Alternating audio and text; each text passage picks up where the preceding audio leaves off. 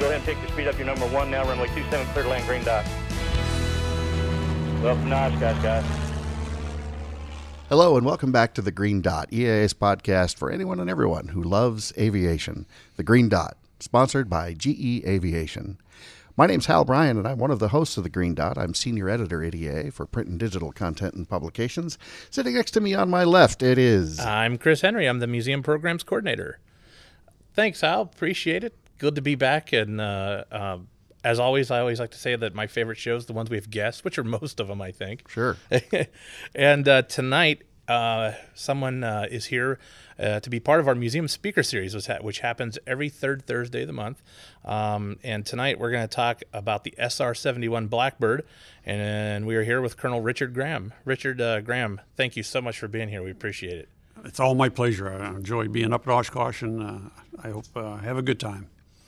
Well, it's uh, it's certainly a privilege not only to have you come out and speak, but also to take some time in advance uh, as we're recording this uh, shortly before your speech. So really, really appreciate you taking the time to come on the show. So, uh, so Richard, before we get into flying the flying the Blackbird, uh, as we all you know compare notes on our personal experiences, yes. uh, uh, let's go back to the beginning. How did, do you have an earliest aviation memory? Were you a model builder as a kid, or what, what sparked that aviation interest when you were young?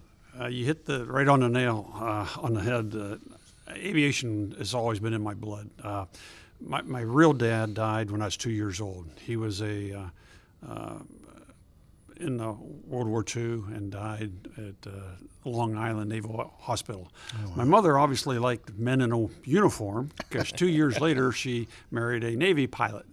Uh, he flew F four Corsairs for the Navy. And he also had his instructor's rating. And as I grew up as a child, I was always around aviation because he's put on his flight suit and his helmet. And of course, he'd put it in a closet where he told us, me and my brother never touched this stuff. Now, what do you think happened when they went out that night? My yeah, brother and I put on, the flight, on. Yeah, we put on the flight suits and the helmets and pretend like we were flying. So it got into my blood back then. And um, he happened to have his instructor's rating. And he taught me how to fly when I was sixteen, got my license at sixteen, uh, in Newcastle, Pennsylvania, okay. Flying out of there. And what would you have been flying at that point? Like, it was a Piper Colt. The Colt. Piper Colt. Colt, the old fabric two-seater. Yeah, that's sort of the two-seat tri-pacer. That's it. Yeah. All right, so then uh, take us on from there. So you're you're flying recreationally, or but you're going to school, or you're start, you're in high Went school. Went to college, college in Akron University, and my goal all the time was to get in the Air Force. And I uh, went to R O T C, Air Force R O T C at uh, Akron University in Akron, Ohio. And uh, while I was there, I uh, got my commission in nineteen sixty-four into the Air Force and started pilot training at Craig Air Force Base in Selma, Alabama. T thirty-sevens, T thirty-threes. That's the only airplanes we had then, primary and the, the secondary airplane. Then when I got uh, my pilot's wings, uh, I stayed on as an instructor for another three years in the T thirty-sevens. Uh, I happened to be one of uh, something I volunteered for. I was what they called the spin demo pilot in the T thirty-seven. Uh, I was the only pilot on base that gave all the other instructors the series of seven spins with the T thirty-seven. I enjoyed that. And that's when I that's when I knew I was getting nutso, enjoying spinning. I was going to say. Uh, seven pilot, seven, seven different spins every day. Uh, then I got in and volunteered for the Vietnam uh, experience, and uh, I got selected and to fly the F four. Very, very lucky. Actually, my original assignment was the Voodoo, the F one oh one, oh, wow. R F one oh one. And uh, once I went to survival school up in Spokane, while I was up there, Uh, five of us that were all going to the Voodoo, the one oh one, we were told at survival school uh, to stop, don't go. You're not, everyone else will graduate, but you guys wait because all the one oh ones are coming back out of Saigon and you're all going to get new assignments. We went over to the bar for the next five nights and got drunk. We we, didn't, we had no earthly idea what, what airplane we were going to end up with. Very fortunately, out of the five of us, I got an F four. All the others got some other airplanes, and they were not F fours. Wow. So, and at that point, the Voodoo, you mentioned R F, so that would have been the reconnaissance variant yes, of the Voodoo, R F one oh one. Sort of right, right at the end of its yes, it was, end of its career. That's it. Gotcha. And that got me into the F four, and uh, out of survival school, uh, went over to Vietnam. Uh, my first assignment was one year at uh, Udorn. and uh, in the Triple Nickel Squadron, and flew there for a year.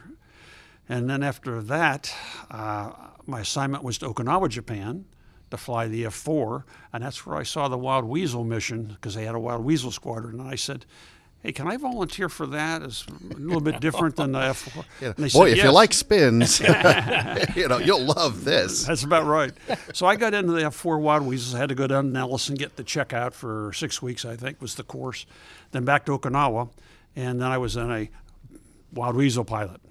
And uh, while we were over in Korea, our whole squadron deployed to Korea up to Kunsan of F fours and uh, the F four Wild Weasels. And while we were there, the squadron commander got all of us together for some meeting. We had no earthly idea what it was, but it was very unusual to get all of us together in one room. And he says, gentlemen, we've been tasked to get uh, six crews, I'm sorry, nine crews and six airplanes down to Karat to help augment the F one oh five Wild Weasels. And then everyone in the audience raised their hand, and then he selected who he wanted to go. And I think I got selected mainly because I just came back from Vietnam, where the others had already been in Vietnam, but they had a big lag in time, so I was fresh. And I went back with them into the Wild Weasel mission. Now, we'll touch on the Wild Weasel mission. For those who, who are listening that maybe aren't familiar with it, um, this is a mission where you would take F fours or F one oh fives and actually go out and hunt surface to air missiles. That was the name of the game. Uh, we were on a hunt. Uh, we tried to, uh, we had some, uh, what I call the, the gigahertz and the megahertz guys were in the back seat, and they could see the frequency spectrums. They knew what it was, where they were at. And then that's what we were doing. We would go try to find, find them. And uh, uh, as long as they stayed on the air, they have to have a launch. So as long as their radar is searching for you, the, the Shrike missile, the A G M forty-five, will then home in on that frequency and fly right down and, and wipe out the van. So you're you're bait at this point. Yes, really. You're trying to, you know, trolling, trolling, trying to get get the because as you said, you know, as soon as the radar comes on, then the Shrike can home in, could home in on that. But unfortunately, the Shrike is slower than the the missile coming at you, so the missile will hit you before the Shrike will hit the van. Now, can you tell me, and we kind of talked about this earlier, but um, so, a sh- uh, so a surface-to-air missile launches, and it's going to come after you. Can you walk me through the what your maneuver would be, or what the maneuvers would be to get away from it or to evade it? Well, you didn't. If you thought it, if you had thought he had launched, your maneuver was to go ahead and just start hoping you could get it visually. Once you get it visually, you have the you have about a ninety percent chance of of survivability, because once you get it visually, you can wait. At the hardest part is waiting. You had to wait and wait and wait till it got closer and closer. And if you did a real hard turn, a real hard, like a split S right down into the ground, it would go ballistic. It couldn't make the turn. So that was our goal, was to go and get real close and wait and wait until you got it visually, seeing the plume. Uh, at, at night, very easy. In the daytime, very difficult. And they just make a turn into it. You didn't want to try to turn away from it because it's going about two times faster than you are. Is this something like an S A seven? Is that what no, they were S A twos. S A twos, okay. So S A twos. Well, this is something something like the size of a telephone pole. Telephone on pole. A, you know, with a with plume of fire coming out the back. And are you? What's your emotional state at this point? Are you are you are you scared at the time? Do you no. postpone that until later? Do you do you wait till you get to the bar and have the beer in your hand and then get scared then? No, I'm scared right now. I just want to, because it's it's incredible to think about. The only time you really get scared probably is uh, after you think about it, uh, what you just dodged, what you just evaded, what you did, and then you start thinking, wow, you know. And and I've been up there in a four ship and I've seen number one get hit with a SAM. And you think, by the good grace of God, it wasn't me. And uh, and I'm talking about a one oh five. Uh, the one oh five, well, it was a very, very, the airplane doesn't, it's not a nice tight turn airplane. It, it just goes. It's a great airplane for that, but turning and evading a SAM is very difficult in a one oh five. Whereas in the F four, we could actually pull some G's and out outmaneuver it, basically. The one oh five always seemed like it was, you know, it was famous for the Wild Weasel stuff, but it never seemed like it was a good fit.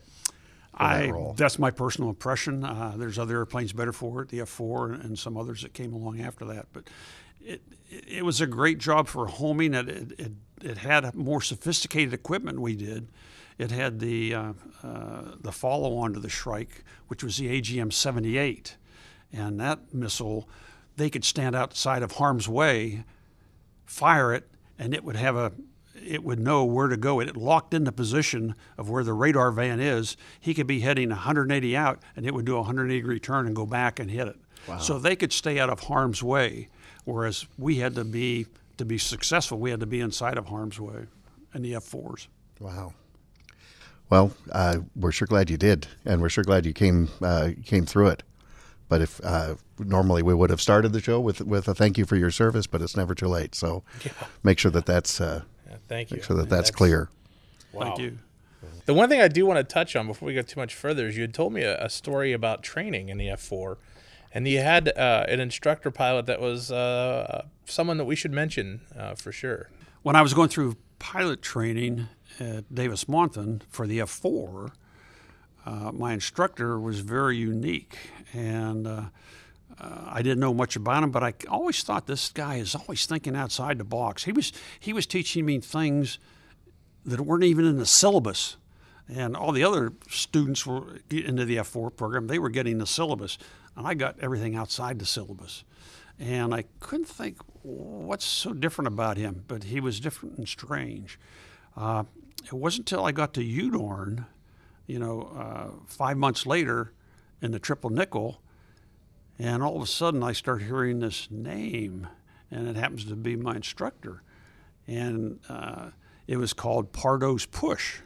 Johnny Pardo was the gentleman who pushed another F four that was damaged down to one engine, and eventually down to no engines, and he had him lower his tail hook while Johnny Pardo got the hook onto his windscreen on the very front pane, which is bulletproof piece of glass. It's the only piece that's bulletproof.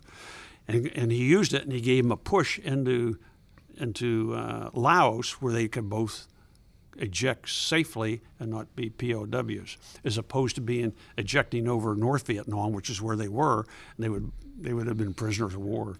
So he pushed him into safe haven, and Johnny, while he was pushing this airplane with no engines, he had a fire light on the other, so he had one engine doing this toboggan to save to save him and get into Laos and then eject. They knew they were going to eject. They just wanted to eject into safe haven. And the re- rescue forces were already being called to go ahead and pick them up. And that was your instructor. So that was my said, instructor, and I didn't know it. Talk about Never. thinking outside the box. Yeah. Wow. I just knew he was different. and, and he taught me things that, like I say, weren't in the syllabus, which, was, which were good. Wow. So how do you go from flying Wild Weasel missions to flying the S R seventy-one? What was that transition? I was over at Okinawa after the the, uh, the eleven days of uh, Christmas, the end of the Vietnam War. We went back to Okinawa with our airplanes. And there I saw the S R flying around. I did a tour down in Taiwan with the S, with the F fours. Uh, we set nuke alert at the southern end of Taiwan. A lot of people don't think know even we did that with four F fours on nuke alert. Uh, Then I was thinking all this time in Okinawa, I saw the S R seventy-one flying around the skies, and I said, you know, F four, you've been in it for four years, four and a half, it's time for another airplane. I'd like to fly that one.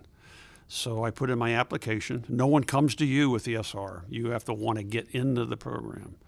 So I put in my package, which is a very thick package. You send it to Beale Air Force Base in Northern California, north of Sacramento by about twenty-five miles. And at Beale Air Force Base, there's a, a group that just take all the applicants, for, an applicant for the pilot, an applicant for the backseater, which is a, a navigator called an R S O, Reconnaissance Systems Officer. So the pilot in the front, R S O in the back. And these piles stack up, and about twice a year, they need to bring in a new crew and get them trained. And you would get a group all around a table. You would have a whole stack of pilots, whole stack of navigators. So you pass it around. On the front cover of each applicant was a yes or no. And if you made it all around the table with all the, the wing commander, the vice wing commander, the D O, the squadron commander, crew members, if you made it all the way around with yeses, you got invited out for your interview. So that was the first one. So I, very fortunately, I got past that. They needed a pilot. So I was on Okinawa, so I grabbed one of their tankers and rode back to Beale Air Force Base for now my one week of interview. The first two days, you meet with all the uh, all the commanders. You one-on-one in their office, wing commander, vice wing commander, the D O, the squadron commander, the crew members. You meet with them and you the interview on a one-on-one. That's the first two days. The second two days, you evaluate, uh, get evaluate, get evaluated in the T thirty-eight. You get two flights in that with an instructor to see how well you fly the thirty-eight. And have I never flown the thirty-eight before, because I came out of the T thirty-threes, this is a strange airplane to me. Most other pilots, it's a normal airplane they trained in. Oh, that wasn't the same for me. So two flights of T thirty-eight. And then you get a simulator ride in the S R seventy-one. Those take two days. They put all that together, and on the fifth day, you go down to Travis Air Force and take a physical. It's not as expensive. Hard as the demanding as the astronaut physical, and it's not as low as an Air Force physical for a pilot. It's about halfway in between. And uh, you go down to Travis and you take this physical for two days. Uh, meet a shrink. A shrink talks to you for about an hour, make sure you're sane and uh, you're not going to take an airplane and do something stupid. And you go back to where you came from. So I got on a tanker, went back to Beale, or back to Okinawa from Beale. And then you just wait and wait. And uh, three months later, you get a letter of acceptance or you get a letter of rejection. And a letter of rejection is very nicely worded. You know, you, you tried out for one of the hardest airplanes to get into, et cetera, et cetera. Or you get an acceptance. And I was very lucky to get an acceptance letter in nineteen seventy-four. And then I arrived at Beale. Now you get your foot in the door to train. Your training is nine months long. Anywhere along there is a fail point before you go fly an operational mission. The first part of it is simulator. For your first three months at Beale, you get to fly the thirty-eight a lot. You already get checked out in that. So for the first three months, you and your navigator, when I showed up in nineteen ninety, uh, June of nineteen seventy-four, Don Emmons came out of B fifty-twos as an E W O as my backseater. For the next seven years, Don Emmons is the only navigator I flew with. And Rich Graham is the only pilot he ever flew with for the seven days. We don't mix and match crews. Yeah. We always stay mated all the time. If one crew member gets sick for some reason, the backup crew would take over a mission. So we never mix and match. It's very, very important in the S R seventy-one at two thousand miles an hour that you need to stop. And you, you don't have time to talk about it. You consciously know what each other's thinking, basically. So you start your training. You get twelve simulator missions. one through twelve. For each one of the numbered ones, one through twelve, you get two practice missions. Each of these missions in the simulator are about four hours. They consume a whole day or the whole afternoon. You got two periods for the simulator. So you take the two practice missions, you have a scenario, you know all the emergencies they're going to give you, you know all the stuff, it's all scripted, and you study it. Dawn and I would study it at home. We'd go over everything at home at our houses, what we're going to do, how we're going to handle this, and how we're getting our crew co- coordination done. So you pass the two practice, then you take a check ride for mission number one. And it's going to encompass everything that you've learned in those first two practice missions. Then you move on to number two. Same thing here. You get two practice, then you take a check ride for number two. Each one of those twelve missions is a fail point. We try to wash the crews out before they get to the airplane. The airplane is very expensive and takes a lot of time. So we want to weed them out early and simulate a program. That's why we have this demanding one through twelve programs with two practice flights for each one. Wow. So uh, after that, you make it through year twelve. Obviously you did. Then uh, was there a uh, was there a B model online at the time that, that you could use as a trainer? Was was that always available, or or early in the program was there a point where your first flight in the airplane was was as pilot? In command? No, they were always so a trainer. There was had, always a trainer. We had uh, two B models and one C model. Oh, okay. The C model is a back end of a, I believe it was a Y F twelve, and the front end was a A twelve or an S R seventy-one. They mated the two together and made a trainer out of the two. Oh, really? And, and it was a, the front end of it was a, a mock-up that was always down at uh, the Skunk Works. It was, uh, I've got some pictures in one of my books of it sitting on a, on a, on a dolly, if you will. That was the front end, and they took a, a back end of an a Y F twelve that crashed, put them two together, and that became a B, a C model. So we had two Bs and one C, that's trainers. In, that's incredible. For those that don't know, the Y F twelve was the prototype of a fighter interceptor version of the Blackbird. And, uh, you know, you imagine what the world, how the world might be different had those sort of gone into full production and what that life would have been like. So, um, so you've done your twelve missions. Now it's time to go to the real airplane. You talk about what uh, what that's when like. You get to the airplane, uh, uh, after you're five, again, each one of those are a fail point. Right. Uh, we had a few guys that never refueled before, and that was pretty demanding for some of the guys on those five flights to get the, the refueling down. And uh, we had like. I can recall one pilot that didn't make, he got through all the simulators, but he didn't make it because of the the five missions there. Really? I and think, refueling and think, is wow. mandatory with the S R seventy-one, yes, isn't it's, it? It's, it's a must-have. Every mission you get to altitude, is, isn't that sort of the first thing you're doing? Is, and you're tanking off of a Q model, K C one thirty-five. Can you talk a little bit about what makes that one, what makes it a Q model, what makes it a little bit different? Yeah. At Beale Air Force Base, we had two squadrons of Q models. So we had thirty-five uh, airplanes. Two squadrons. The Q model is nothing more than a K C one thirty-five, basically, but it has the fuel tanks that can segregate J P seven, which is what we used in the S R seventy-one, a J P seven fuel, and the J P four or five that the, that the tankers use. So they had special tanks to do that. That's what makes it different from a regular K C one thirty-five.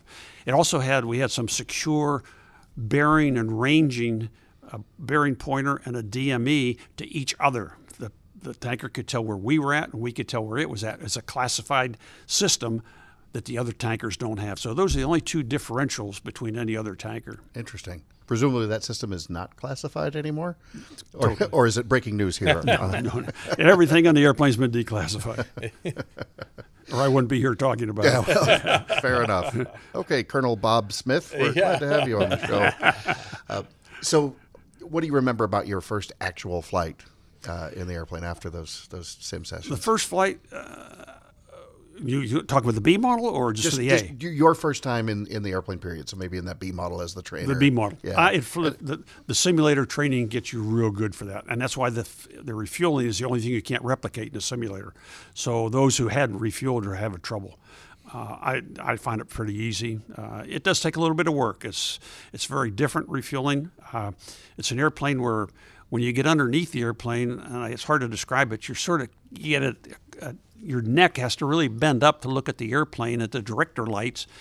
So to do that, you lower your seat all the way to the bottom. So then you aren't getting this this big angle on your back of your neck where you get a headache.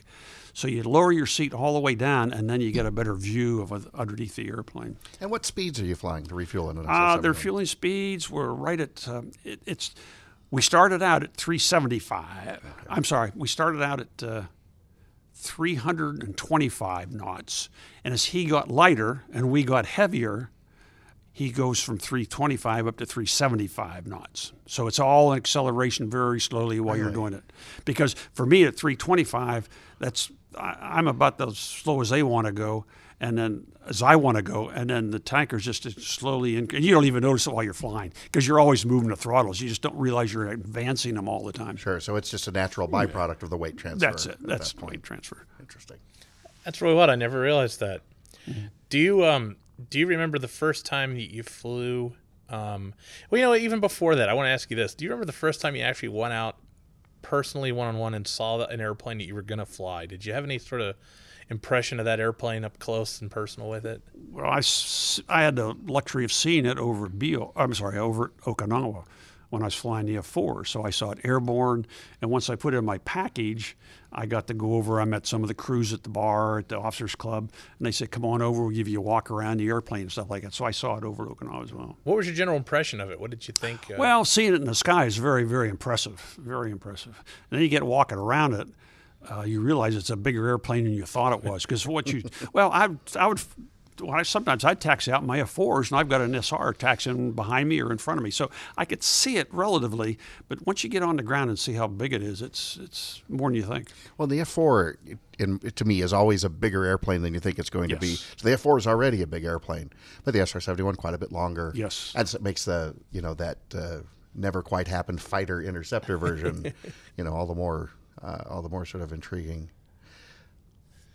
Can you tell us a little bit about, um, however deep into the story you can, your first mission, your first mission as a crew? Uh, like I said, the first mission was, other than the refueling, which I had to sort of get used to, uh, it flew just like the simulator. I mean, it, the, tr the training is so perfect. I, I didn't feel any uncomfortableness or ease.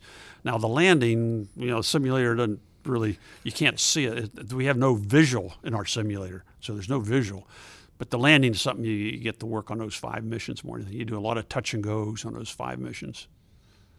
So what about your first operational First operational mission? It's time well, to your go first to work. Operational mission is flown at Okinawa, uh, not at Oak. Not, we had two locations. We had R A F Mildenhall over in England, and we had Okinawa, Japan, over in the island of Okinawa. And if you think about those on a global scale, they're about halfway around the globe from each other, and that allowed us to cover the entire northern hemisphere with in-flight refueling. Wow. And so your first flight, we always sent the crew first over to Okinawa, only for one reason, is The, the missions aren't, I'm going to say, I'll say the word demanding. They're all demanding, but they're not quite as demanding as flying out of Okinawa, out of uh, England, because the confines in England are tighter turns, they're they're steeper, there's more more threat over there than over in the Pacific. So we sent them over the Pacific for your first tour all the time. I realize everybody starts there. Do you remember the uh, the the target for your first mission? Uh, my first mission was it was a D M Z run. You take off out of Okinawa and uh, refuel after takeoff, get a full load of eighty thousand pounds, climb up and cruise.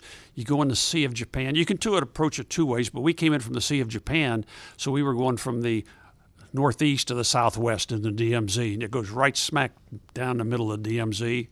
Then you get a little bit of intel on a, on a left-hand turn. You get a little bit of intel on China, and you start your descent back to Okinawa.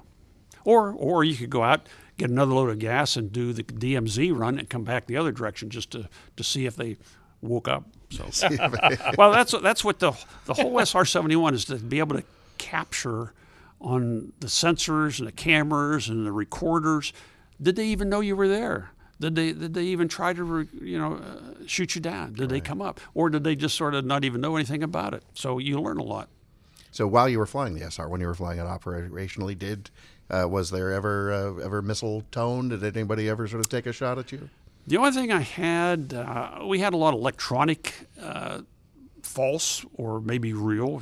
My backseater, he's got sensors back there to tell if they're locking on to you with their radar. Right. If they're launching, he can tell that. Uh, we've got the signals, but I've never had anything fired at me. Uh, the only mission I really saw some MiG twenty-fives uh, was taking off out of Okinawa. We were going up to... Uh, it's called the Kamchatka Peninsula. It comes off of Russia. It belongs to Russia. At the very end of the Kamchatka Peninsula is a place called uh, Petropavlovsk. We call it Petro for short. And Petropavlovsk had the Soviet Union's uh, a, a nuclear sub-pen, and it also had uh, an airfield. So we would go up quite routinely and image it. Well, on this mission, I took off out of Okinawa, uh, climbed up, cruised, descend, refuel off the coast of Japan, get a full load of gas, climb back up, level off seventy, seventy-two thousand feet. Now you're heading up to Petropavlovsk.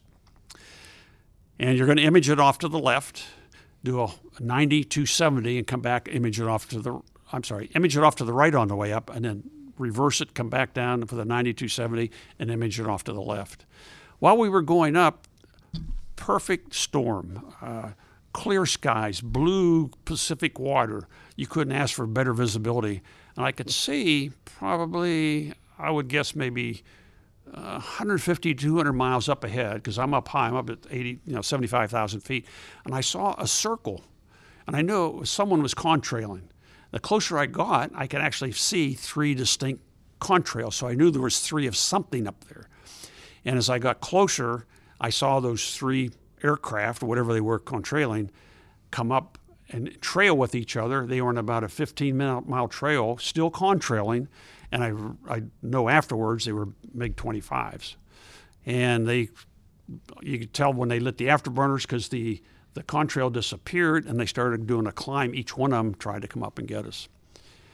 I told Don in the back, he has a camera where he can take what we call happy snaps. He just pushes he, he just pushes a button back there, and the camera a camera will take a picture directly beneath the airplane. So I told Don, I said, hey, we got some MiGs coming uh, in trail. Uh, I'll tell you when they get close, and you can look through your view sight, and you can take some happy snaps. So we were cruising up, and we were probably about close to eighty thousand now, and uh, pretty soon I said, Don, here they come. And he, I couldn't tell it then because they're underneath my nose, uh, and that still has a long way to go.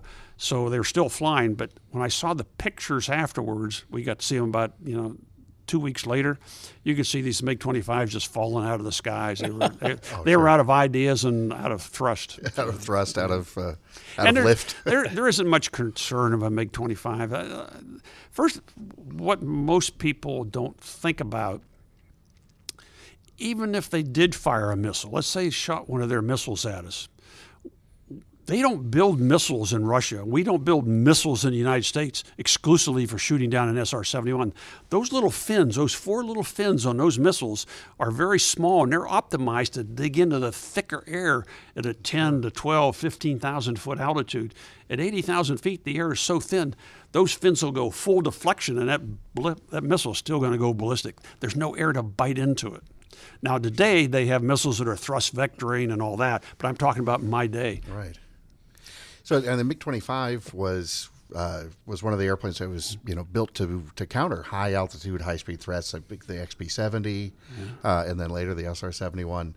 Um, and there were, you know, there there were MiG twenty-fives that broke that Mach three barrier, but from reports I've read, you know, a MiG twenty-five might do that once, and then it's time for new engines, yep. and, and that sort of thing.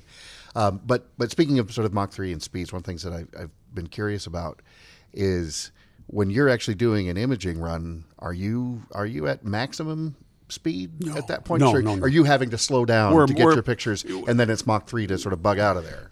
The speeds we cruise at for all the all the operational missions, we'll be cruising at Mach three. You can push it up to three point one, no yeah. problem. You're allowed to push it up to three point two, no problem. We're allowed to push it up to three point three Mach if two conditions. If we thought we were in harm's way, and number two, if by going to three point three will help get you out of harm's way, we were allowed to go to three point three. I've asked the test pilots that flew the S R seventy-one, and I say, what's the fastest you've ever been? And they always come up with about three point four Mach, no faster than they've ever been in a test flight. So wow. we're allowed to go to three point one, three point two, three point three under two conditions. And I imagine that's something you've got to justify in a post-flight yes. briefing and explain.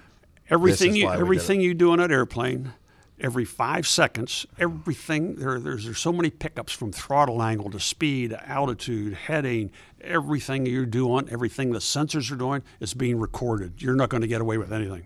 Wow. How much time on average between missions? Uh basically we had three crews at Okinawa, three at Mildenhall. And the ladder, we call it the the flying ladder. The crew at the top, the primary flyers. Then below them would be the backup crew, and the third crew would be having the day off. So you would be primary, you'd fly the mission, then you go to the day off, the bottom of the ladder, you go get a day off. Then the next day you may be the backup, and on the third day you may be primary again. You probably at each, we did six-week tours at both locations, Okinawa and Milne, six weeks. You probably got in six missions, one a week, maybe seven missions while you were at each location, maybe eight at the very most. Wow. The uh, first off, I'm just impressed that you uh, you went to Russia, had MiG twenty-fives come up at you, and you guys decided to take a screenshot, basically. Right, exactly. I, I think that's phenomenal. Using a Snapchat filter yes, or something. Exactly. I'll tell you Killed something. It on I'll tell you something. Either, I'll tell you something even more imag uh, imaginable, and this has to do with right here at Oshkosh. I met Victor Belenko here at Oshkosh, oh. and Victor Belenko and I, ever since we met, I've always, every time I came to Oshkosh, he and I would always make a, a, a trip. I knew where to find him, he knew where to find me, and we would always go out to lunch and talk. And his and book, he, MiG Pilot, about his defection with the MiG twenty-five. That's it. That's and, fascinating. And the, the thing that still amazes me today, I don't know if he's still coming to Oshkosh, But Russia doesn't forget much about defectors. they, they, I'm surprised he hasn't had the, the big drink or something like that. Right. uh, I, the, I, he's just very open. Yes, the, the nine millimeter brain hemorrhage. Yeah. Uh, yeah. Uh, one of the questions I had was, did you did you fly the same plane? Like, were you assigned a plane, or did you fly uh, a, a various amount of airplanes? And um, are any of the ones that you flew still around in museums or anything that you went out to visit? Yeah, every each detachment um, for a year they would have. At, at Okinawa we had three S Rs, and over at Mildenhall we had two S Rs. And people say, why three over at Okinawa and why two over at Mildenhall? It's because of the salt water all around Okinawa. That's an island. There's nothing but salt water. And you can even feel it in the air. And salt water does a corrosion. It does a lot of nasty stuff to your wire bundles and electronics. So we kept three over there. That's what we needed. Whereas at Mildenhall, we didn't need that. So. And the, the rest of the fleet is at Beale? Or is are there are there airplanes back at Beale? No, we rotate them every year. Just rotate them? Rotate them. Okay. Every year. Three would go over one location, and two would go over the other location. We did it every summer. Usually it's June or July. We would rotate them out every year. Wow. Okay. Oh. Was there a was there an airplane that was like maybe special to you, or one that you enjoyed to fly the most? Well, the one that was the best flyer, and I think most crews would agree, was tail number nine seven two. It's the one that set the record uh, speed records from uh, New York to London. And uh, it, it, it just it just hummed all the time. It was a good flyer. You didn't have to worry about unstarts and a few other mechanical errors that cropped up. Uh, I'm not saying the others were bad. I'm just saying that one was the one that everyone liked to fly. It was nine seven two. That's the one that's in the Smithsonian, right? Udvar-Hazy? That's the one that's in the Smithsonian. Oh, yeah. So when you're at, uh, when you're you're flying at these speeds, we're talking you know Mach three plus.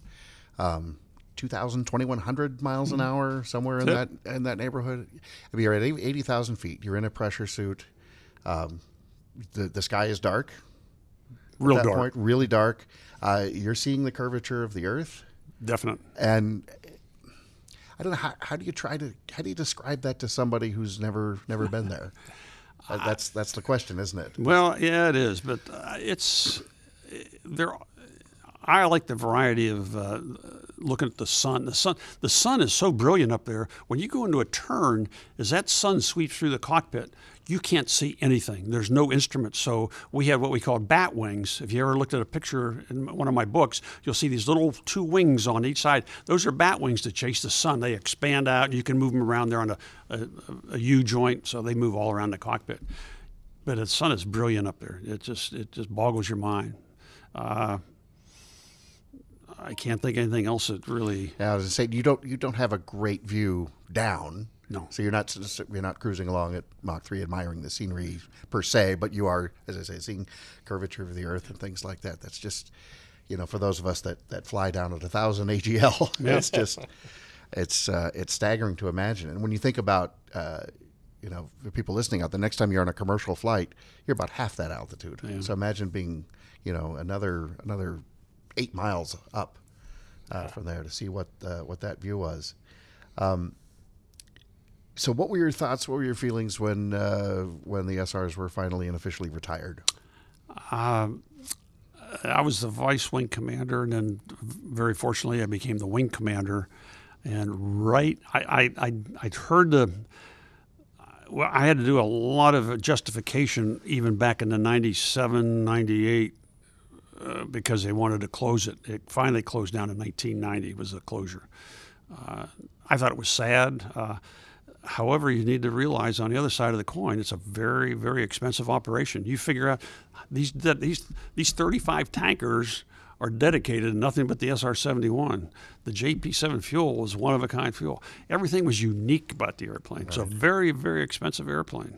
Very expensive. Even the tires are the tires. Yeah. tires are different and expensive. Every every aspect of it. Um, so I'm going to I'm going to put you on the spot. Uh, do you think that we have anything out there faster? Anything that's out there that's flying that's that we don't really know about? Not an air breather. I, I don't think an air breather. They're you know the U two still doing good. Sure. It's it's a standoff platform. Does great for standoff relay stuff. But, you know. Finding targets and all that, but uh, I don't think there's anything going that fast right now. I just don't. Because, you know, we can cover it better and easier with satellites. Satellite, that's and it. And things. And it's, you know, the kid in me wants to say, well, there's, we got to keep going faster, you know, the S R seventy-two is going to be yeah, awesome because, yeah, you know, yeah. but it's, but, but you have to think of the realities of the mission and That's what's, yeah. and what's necessary and, and putting, uh, putting a little box in space at seventeen thousand miles an hour is, yeah. is yeah. plenty fast in its own right. It's just, uh, it's just a different kind of cool. Do you uh, do you keep in touch with your backseater, or did you guys remain oh, yeah. friends? Yeah, Don. He he lives down in uh, Corpus Christi. Don is uh, working very. He's very involved with the Commemorative Air Force. Anyhow, Don's down there. We see each other a lot. Yeah. In fact, oh, that's awesome. He's coming up to see us in uh, my house in another couple of weeks. Yeah. Oh, that's yeah, awesome. We get together. Uh, that's terrific. Uh, you've mentioned uh, a couple times, right? You've written uh, you've written a couple of books. You can tell five us. Of them. You've written five books. Wow, apologies. I, I only was aware of of uh, fewer than that. Can you can tell us about your books and and uh, and where do we get them? I started the first one in nineteen ninety-five, and ironically, I didn't plan this way. Each of the other five book, all five books, were five years apart. Uh, I think my publisher probably had that down. uh, each one's a little bit different. Uh, I, I try to encompass what the theme of the book is. Like, first of all, my very first book, people asked me, it's paperback, all the others are hardback. They said, what's this paperback one on? I said, that's my very first book. When you write a book, if you ever did, you don't really have a vision of writing any more. Right. So I tell people, this book has everything in it you need to know in a very condensed form. And that's my, my baby, if you will, the first book you write. All the others sort of expand now on all this stuff that's in the first book. Sure. Uh, are they all still in print? Yes.